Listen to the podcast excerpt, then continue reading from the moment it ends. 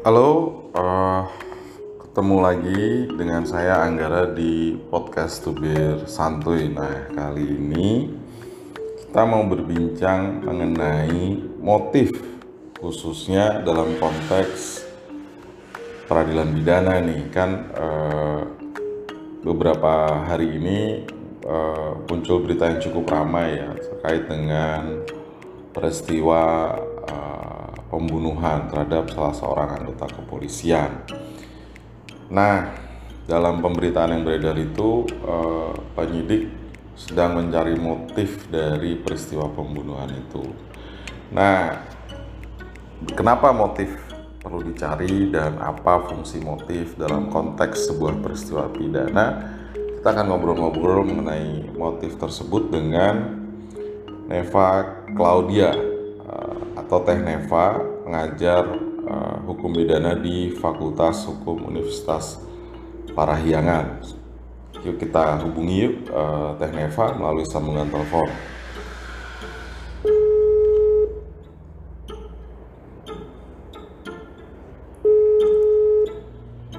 Halo. Hai Teh Neva. Nah Teh Neva, ini kan uh, Ya. ini lagi rame ya kasus uh, pembunuhan ya di yang dilakukan oleh polisi dan korbannya kebetulan polisi juga nih. Uh, dan dalam beberapa kasus sih aku mencermati ya uh, polisi selalu bilang mencari motif dari sebuah peristiwa kejahatan. Nah termasuk kasus yang lagi rame ini. Nah sebetulnya Eh, kalau kita bicara dengan eh, kalau dalam konteks hukum ya khususnya hukum pidana motif itu kan bukan sesuatu yang harus dibuktikan ya dan Hmm, tapi benar, benar. tapi kenapa sih motif ini jadi pusat perhatian dari penyidik teh Oke. Eh, kalau pertanyaannya kenapa motif yang dicari-cari terus gitu ya, jadi Hmm. apa? Jadi fokus. hmm. Eh, dugaan saya sih mungkin ini ya karena sangkaan pasalnya kan sekarang ada dua tuh 338 pembunuhan biasa sama 340 ya pembunuhan Hmm. berencana. Hmm. Nah, kalau apa namanya kalau mau diurut yang paling berat ancaman pidananya kan ya 340 ya sampai dengan pidana mati gitu 338 cuma 15 tahun. Nah, kalau pakai logika berpikir itu mungkin yang mau dibuktikan pertama kali itu yang 340 dulu nih bisa masuk nggak bisa kena nggak gitu kan. Hmm. Nah, eh, perbedaan prinsipil 340 sama 338 kan sebetulnya di unsur ini ya Mas unsur apa dengan sengaja dan rencana terlebih dahulu Ya. gitu. Ya. Nah, kalau mau membuktikan unsur itu, ya betulnya harus dibuktikan ada perencanaan, apa dihitung secara matang dan lain sebagainya. Tapi lazimnya kan pembunuhan berencana itu pasti punya motif gitu. Jadi bukan sesuatu yang terjadi secara tiba-tiba gitu, spontan, refleks gitu.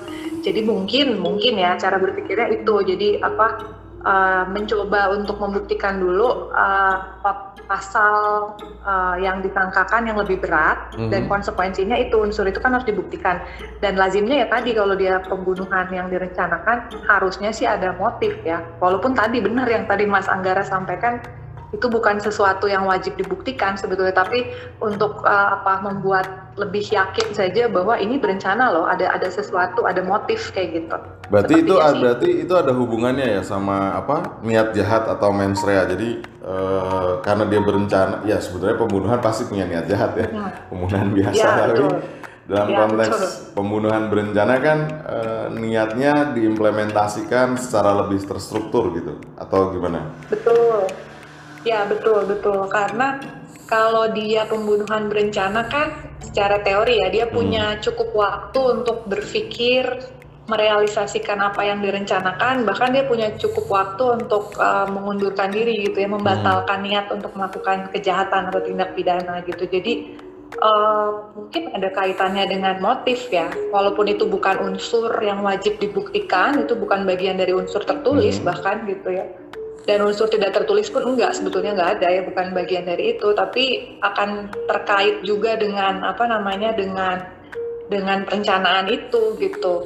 Walaupun kalau menurut saya sih ada nggak ada motif ya kalau terbukti ada perencanaan dengan cara berpikir tadi ya bahwa ada perencanaan matang dan lain sebagainya ya itu kan tetap pembunuhan ya mau bahkan yang pembunuh eh, pasal 338 itu kan bisa terjadi secara spontan tanpa perlu motif apa pun ya refleks aja gitu. Nah itu kan kalau kita flashback sedikit ya, uh, dulu kasusnya Pak Antasari Ashar kan juga sama ya, dicari motif dalam kasus peristiwa pemuda dan kemudian Iya. uh, kalau membaca dakwaannya jadi kayak sangat vulgar dalam konteks itu gitu kan. Iya, Nah. iya, iya, iya. Nah, sementara kan uh, uh, Menko Polhukam enggan mengungkapkan karena dianggap sebagai urusan dewasa lah, walaupun urusan dewasa itu kan mestinya KTP, soal KTP gitu kan atau mah Iya. atau Pak Bapak tagihan listrik apa udah bunyi nih. Ya. nah tapi makanya apa itu kemudian uh, eh, akan kan berarti kan kalau jaksa gitu ya, menguraikan motif, menguraikan peristiwa-peristiwanya itu sebetulnya eh, secara umum nih teh maksudnya eh, apakah itu akan menguntungkan jaksa penuntut umumnya atau justru dia akan menguntungkan terdakwanya sebenarnya teh? Oh, motif tadi ya. Ya motif tadi ini kan kalau flashback di kasusnya Antasari Asar ya maksudnya eh, kan kemudian jaksa menggambarkannya dalam dakwaan ya karena mencari motif dan kemudian ternyata kalau menurutku sih itu sangat vulgar ya eh, Iya, iya. eh, iya. penggambaran dakwaan jaksa itu. Nah jaksa, itu iya. kan eh, bisa dilihat dari dua sisi ya.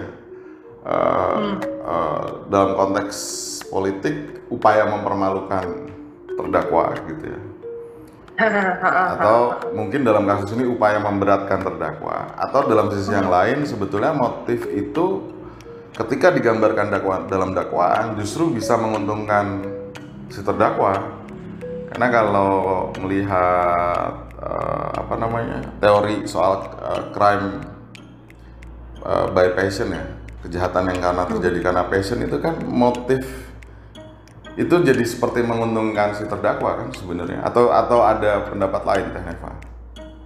Ya, oke oke.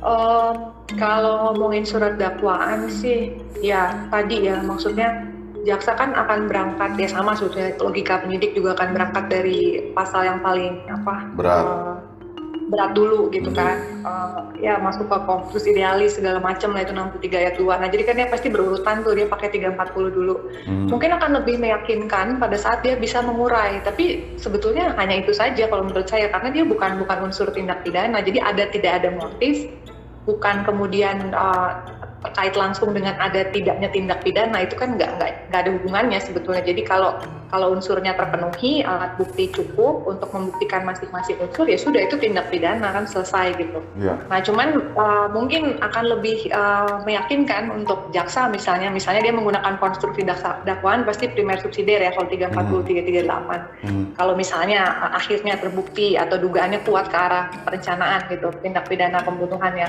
Ya mungkin dia akan menguraikan gitu ya, diuraikan dengan cara melakukan perbuatan sebagai berikut gitu kan. Nah, nanti dia mungkin jelaskan ini loh yang membuat semakin kuat bahwa memang ini sudah direncanakan karena ada motif yang uh, cukup jelas gitu atau ada ada motif yang cukup kuat mendukung bahwa sejak lama ini sudah dipikirkan dengan matang gitu. Jadi mungkin lebih ke arah situ sih ya kalau menurut saya ya. Hmm.